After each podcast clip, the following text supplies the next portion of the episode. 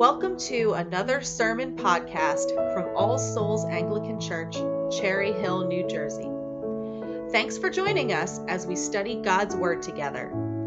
These weekly sermons are part of the teaching ministry of our church. Have your Bible ready as we begin this week's sermon. And stay tuned when we finish at the end to find out more about us.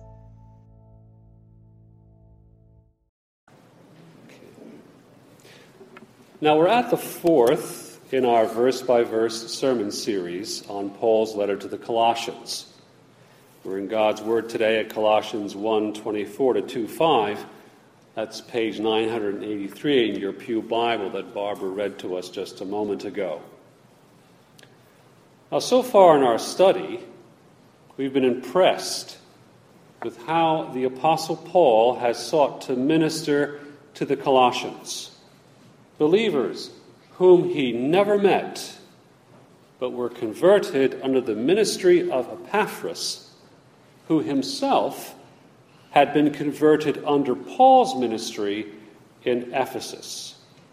We've learned that there is a problem of false teaching and false teachers in Colossae and among the churches in the region around Colossae. We're not told specifically what that teaching was, but we can see from Paul's response to it that it is a common drift into error that remains with the church to the present day. It is an attempt to redefine the gospel that has saved the Colossians by declaring that it is somehow insufficient, that one must add some other method or technique so that you can become a true follower of Jesus Christ. And so, by focusing on a secondary method, we learned last week how the primary reality, the preeminence of Jesus Christ Himself, the, the pure gospel of Jesus Christ, diminishes and fades into the background. That we are, in the end, quite frankly, underwhelmed by the Lord Jesus Christ. Friends, we must never forget this principle. It is the gospel lens that sets Jesus Christ in his proper place as preeminent as Lord of all, whose mission is to save us. And that work began before the foundation of the world itself. You see, our mistake is to assume less of Christ and so add our own agendas so that this notion of fullness becomes much more of our own self centered affirmation rather than our Savior's true glorification. It becomes more our self centering affirmation than our Savior's true glorification. Now, that is not the Christian's position. We are not to look horizontally. We must look vertically. We are to ponder what God has said in all the scriptures, for He is their author. It is His word, its truth is abiding. We are to refresh again and again the reality of His character, to flee to Him for His mercy, conscious of our sinfulness overwhelmed by his perfect justice, and so rest in that perfect mercy. For Jesus Christ paid it all, who has been sent to be our substitute even when we were God's enemy. And so Christ is glorified, he is preeminent. And is worthy to receive all the glory. And so we asked ourselves last week, how amazed am I of these truths? How am I considering the preeminence of Jesus Christ in my life every day? Now, we see in what follows today how sound biblical doctrine of what we have studied so far is applicable immediately.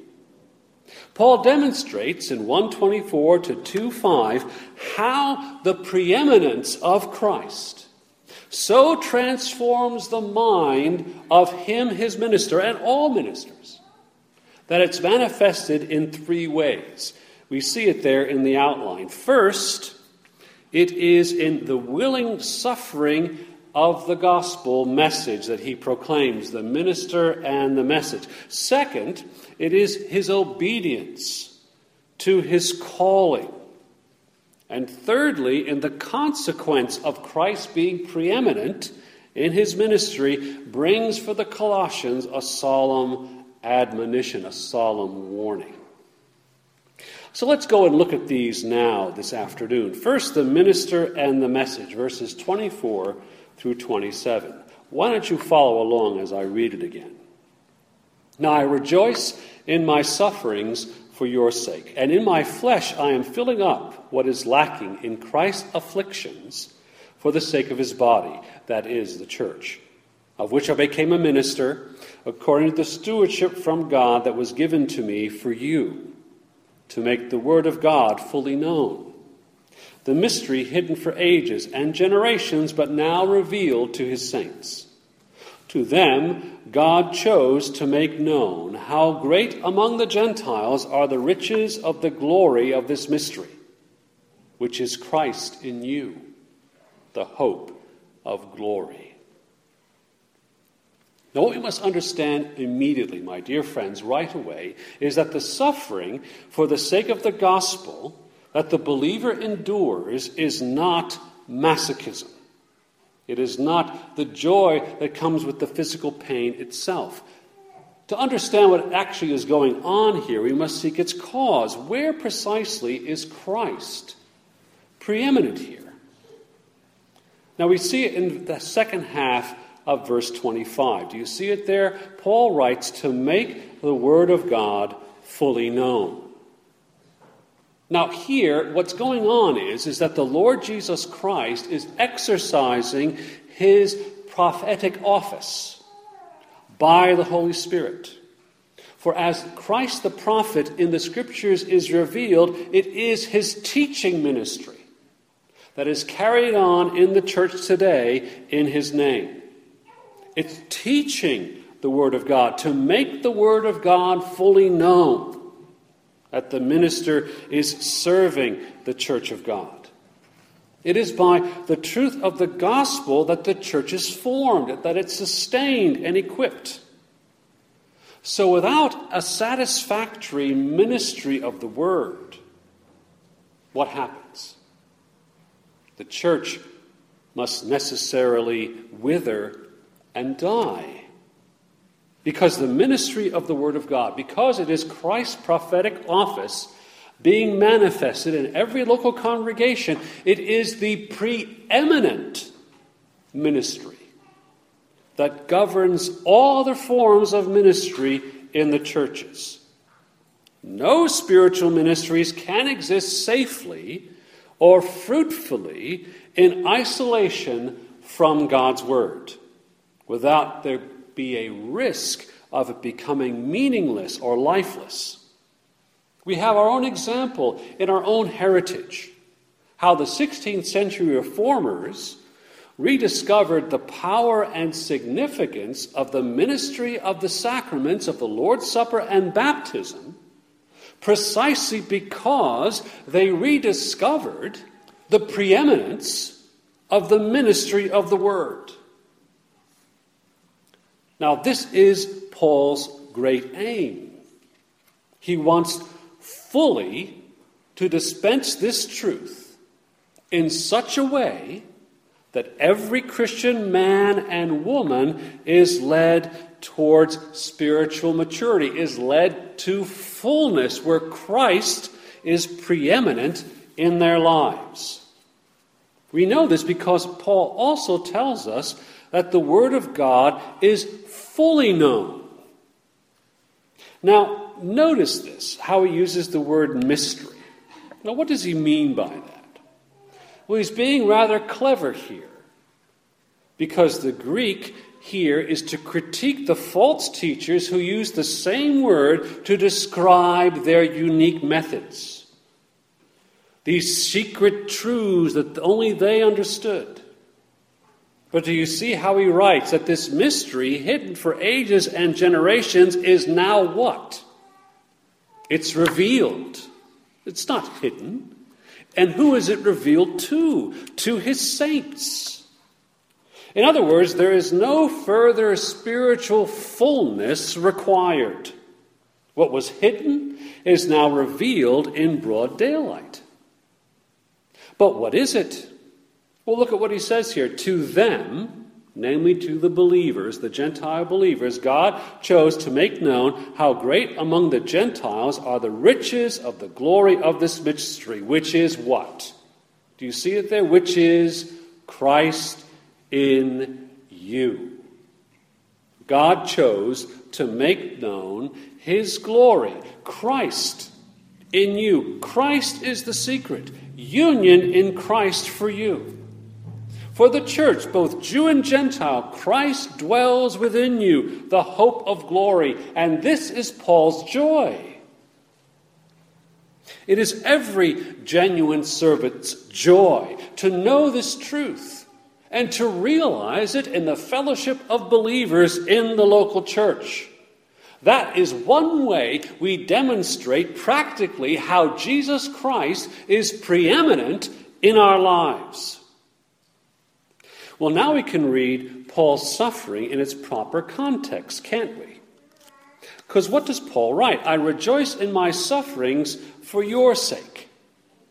Remember the significance of the preeminent word ministry for your sake and the fruit of maturity that Christ is preeminent amongst the Colossians. But notice also this reality of suffering, that we are in the first in line to suffer, particularly our godly leaders. Now, why is that? Now, we could say, well, it's the consequence of the fruit, the fruit of their labors, perhaps. But there's a danger there because we could end up becoming self centered on the person himself or our ministry's success. That's not what this is about. It's right there in verse 24. Do you see it there? I am filling up what is lacking in Christ's afflictions. So let's see what this is about now. Why is Paul saying that our suffering in some way is filling up what is lacking in Christ's afflictions? Your suffering, my suffering for the sake of the gospel. We must remember how Jesus' resurrection has inaugurated the new age. But the old will continue alongside it until Jesus' second coming. So the whole time span between the Lord's resurrection and his return is this turnaround of eras working side by side. And therefore, the whole period of time would be characterized by woe for God's anointed. Such suffering is actually a sign, evidence that you and I are God's new people, that Christ is preeminent in our lives because the principalities and powers of this world under Satan himself and in the hearts of unbelieving sinful men and women rage against the fact that there are those who are in Christ Jesus and also declare then by their witness his preeminence, his rule over all the earth. And in the believer, this becomes a great comfort, rejoicing in suffering.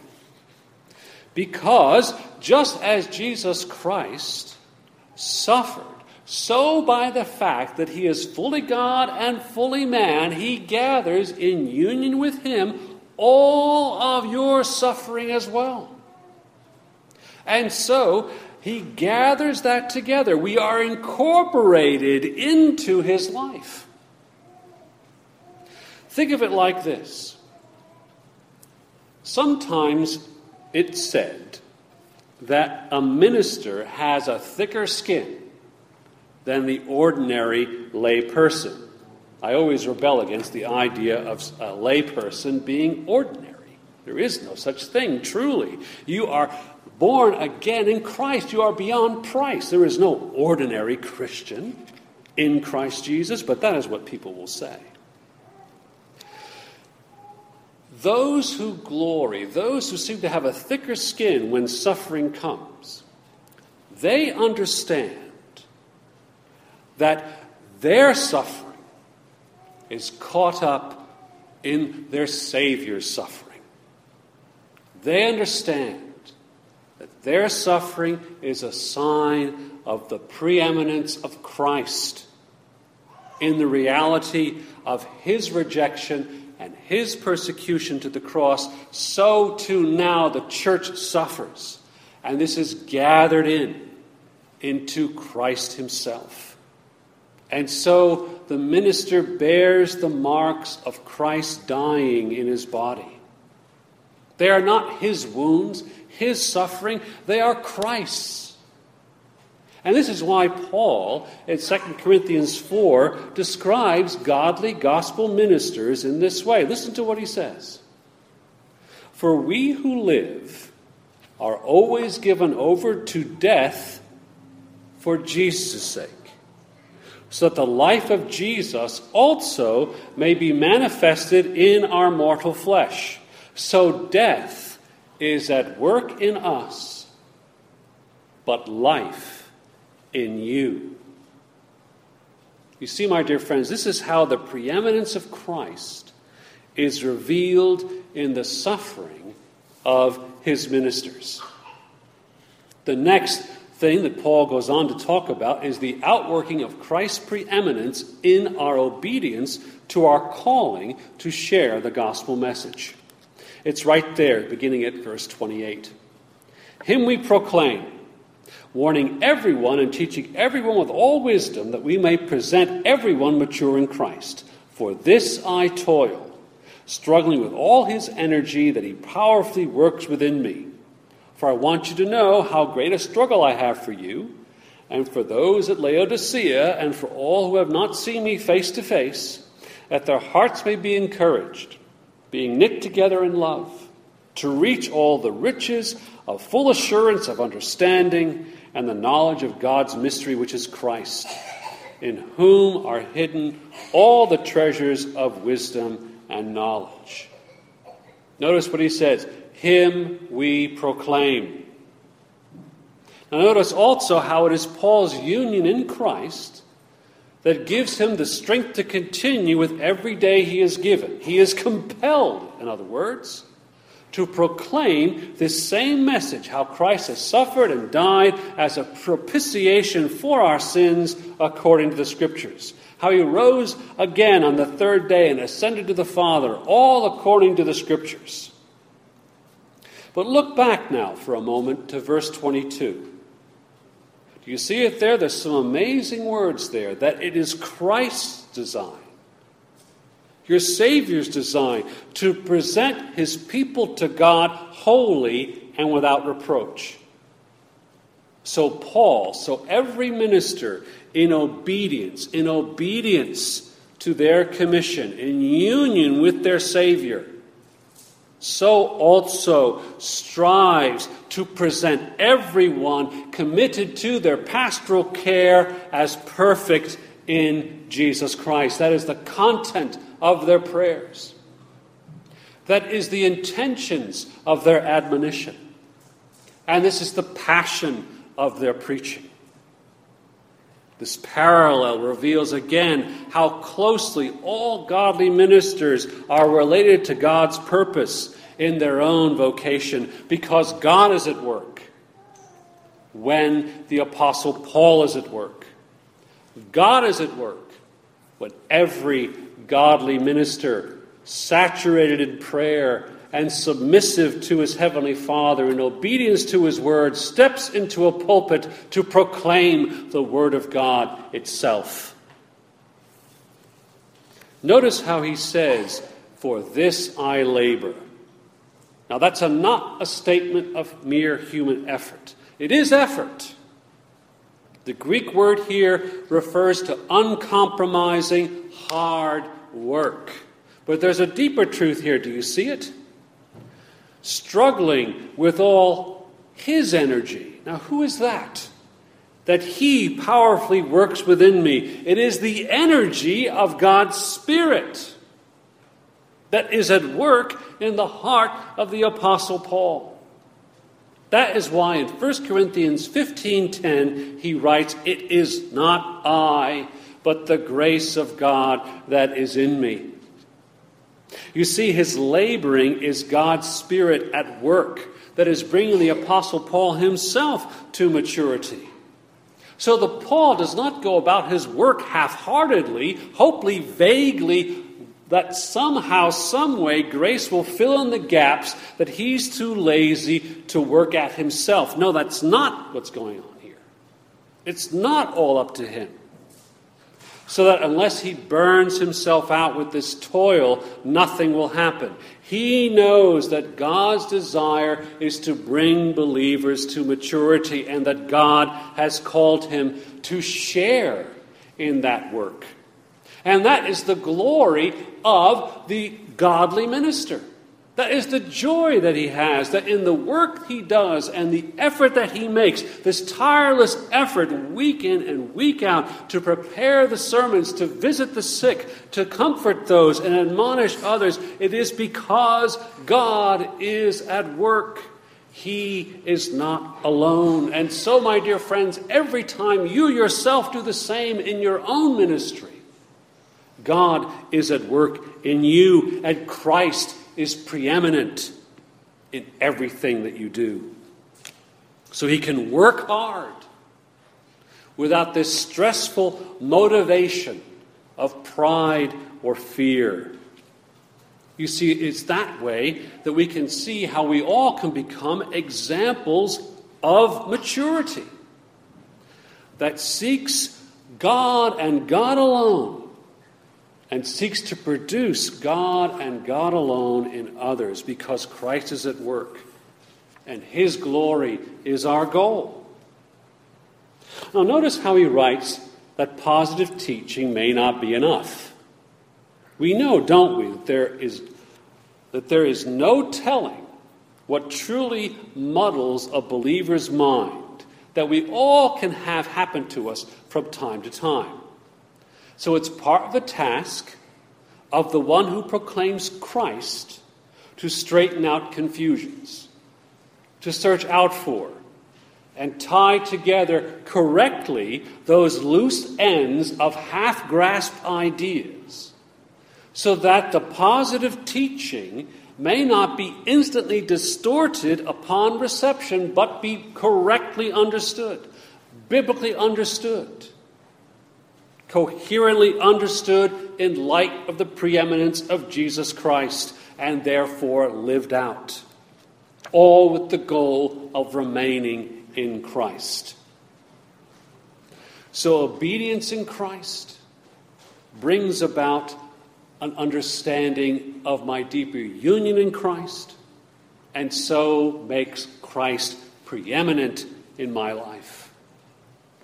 But Paul doesn't stop there, does he? He has a solemn warning of false teachers in verses 4 and 5 of chapter 2. Now, I say all this, he says, in order that no one may delude you with plausible arguments.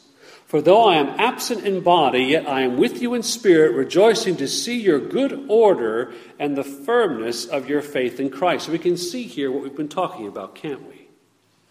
Notice first how being in Christ leads to Paul's warning to the Colossians. There's an admonition here, isn't there? That we need not look for wisdom or knowledge elsewhere. But we also must understand that there is a long way to go.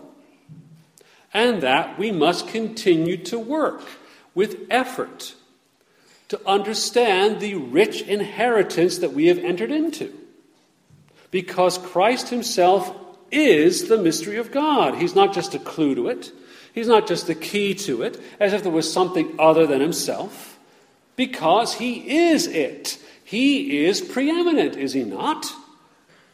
So, everything we might want to ask about God and His purposes can and must now be answered solely in reference to the crucified and risen Jesus Christ.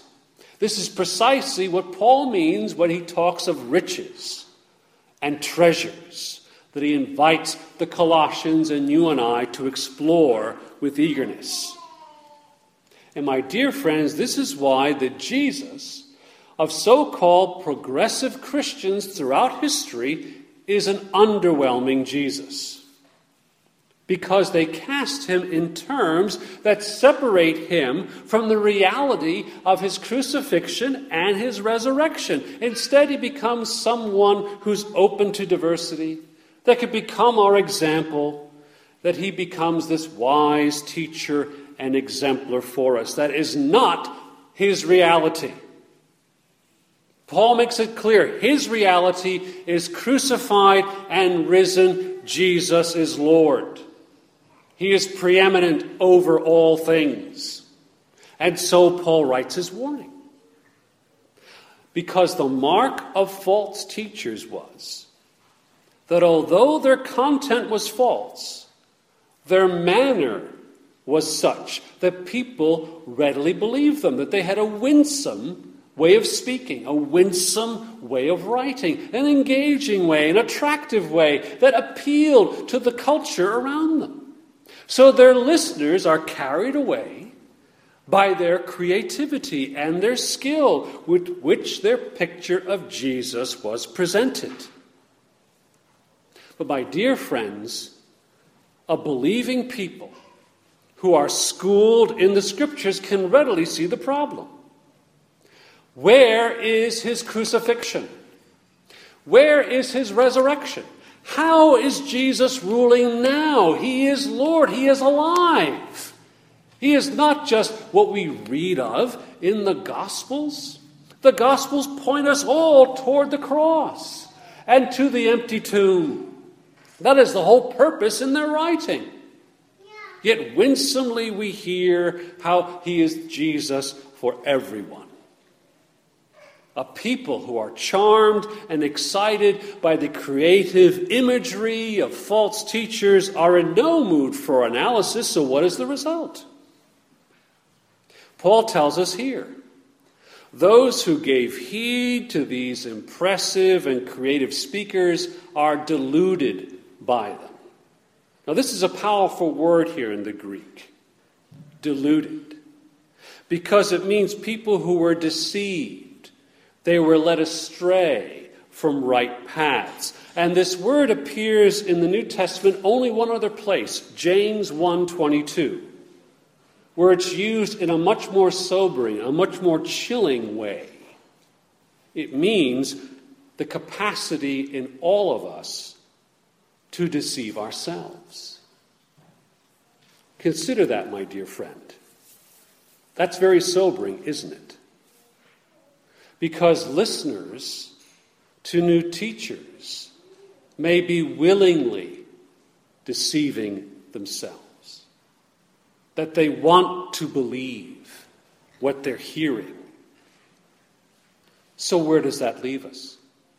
It leaves us with a solemn responsibility that all believers must examine very carefully all the teaching you hear for its truthfulness and its content according to the line and measure of the entire Word of God rather than its attractiveness, rather than its winsomeness, rather than its packaging, why? Because Christ is preeminent. And his prophetic office, his word is preeminent. And that is also the responsibility on those who preach.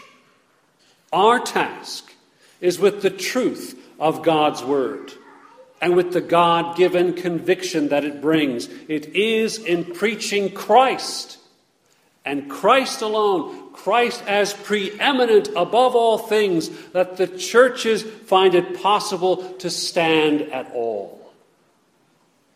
obviously. We see it in our own day that if Christ is less than preeminent, is believed among the churches, there is really no gospel to preach, nor good news to offer. So, my dear friends, we must take very seriously Paul's claim that all our spiritual treasures, the very insurance of our own spiritual lives, are found in Jesus Christ and in Him alone. No other. No matter how winsome or attractive it may sound, take care, my dear friends. Take care. A false teacher is at work. Amen. Thank you for listening. You can find out more about us by going to our website, allsoulsnj.org. There, you can support our mission by making a one time donation or starting a podcast member subscription by clicking the Support the Show link under the Contact Us tab. You can also support us in prayer by clicking the email newsletter tab at the top. All Souls Anglican Church. Simple church, ancient truth, real people, new life.